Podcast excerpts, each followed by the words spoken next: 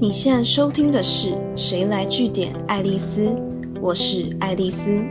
这一集想跟大家分享的是职场上好聚好散的说话艺术。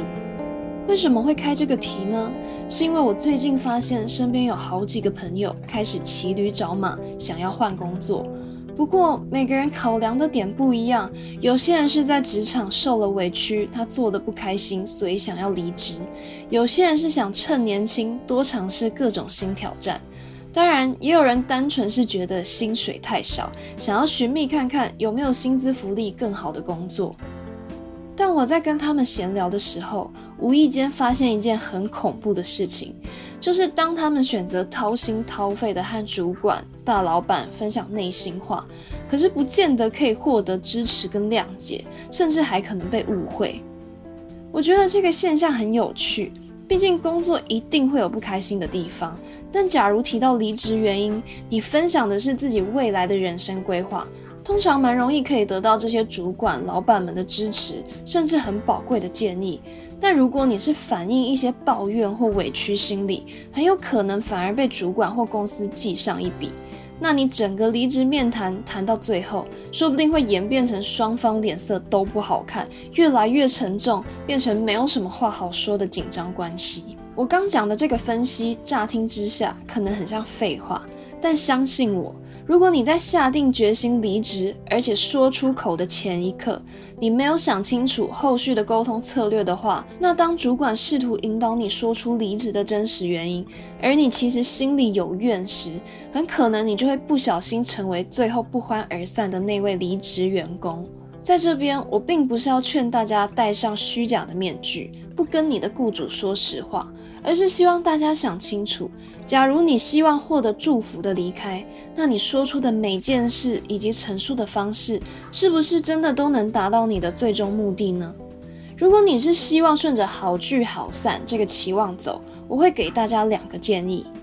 第一个是要保持同事跟老板知道的事情一样多。我想先请大家想一想，你心中浮现想要离职的念头的时候，会想要找谁讨论？通常同事是首选吧，因为你们每天都会见面，因为你们最了解彼此的工作状况。可是问题就来了，如果这位同事跟你的主管、老板感情也很好呢？如果这位同事是大嘴巴，跟你承诺不会讲，但四处分享呢？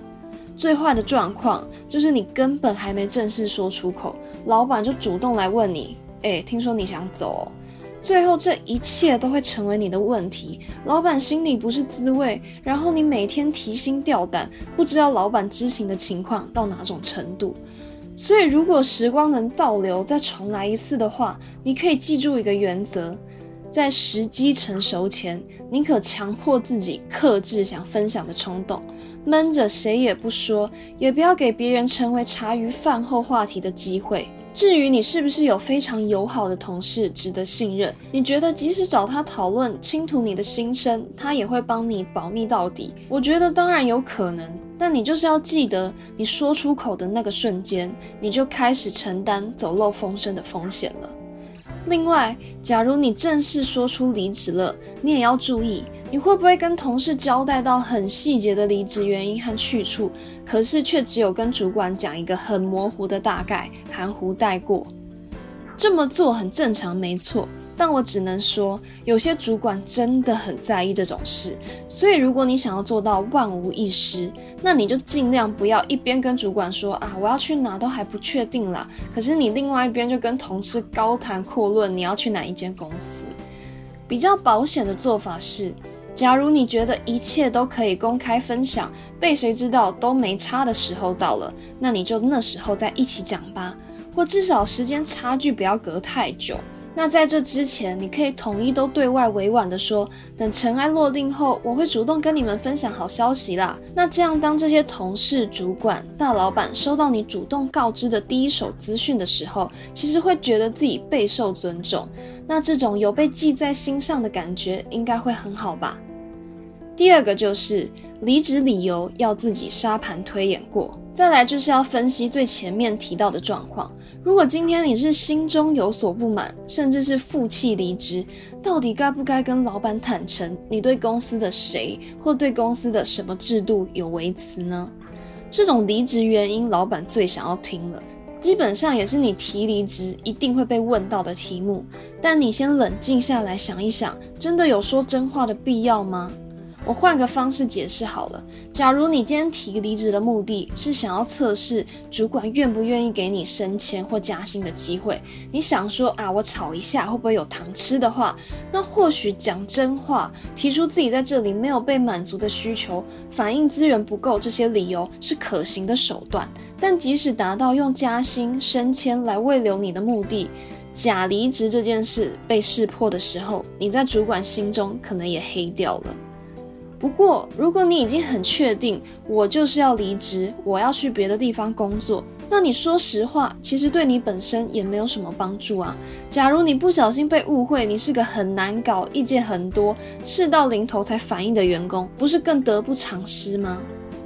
另外也要小心哦。根据一零四人力银行对企业主所做的调查发现。主管最忌讳员工的离职理由是觉得自己怀才不遇，才华没被看见，没有舞台。所以再强调一次，假如你希望的结果是获得祝福的离开，你就要反复推敲自己说出来的每件事跟陈述的方式，是不是真的能达到你心中的最终目的。最后想跟大家分享，假如真的没有人泄露你的秘密，但老板好像知道了，是因为老板可能会从两个迹象判断员工是不是有正在骑驴找马的可能性。第一个是临时请假两个小时，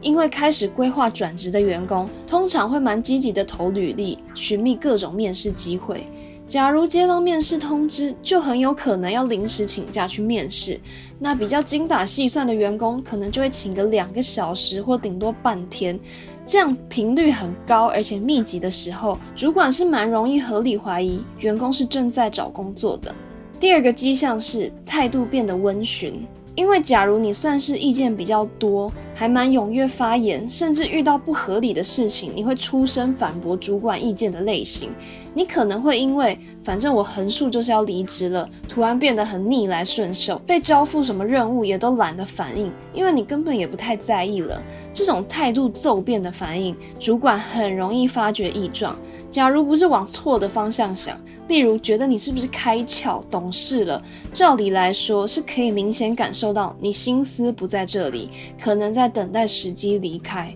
那如果你不想被发现，就要记得适度的隐藏自己的状态。例如，就算提不起劲，你也不要跟本来的工作表现差太多，你可能还是得跟平常一样，偶尔提出自己的看法，不要完全一百八十度大转变的摆烂。假如是请假，就干脆请一整天。如果你坚持只想请半天或是两三个小时，你就可以说你是要去做健康检查、家里临时有事之类的合理原因。因为偏向隐私的请假理由通常比较敏感，所以比较不会被追问下去。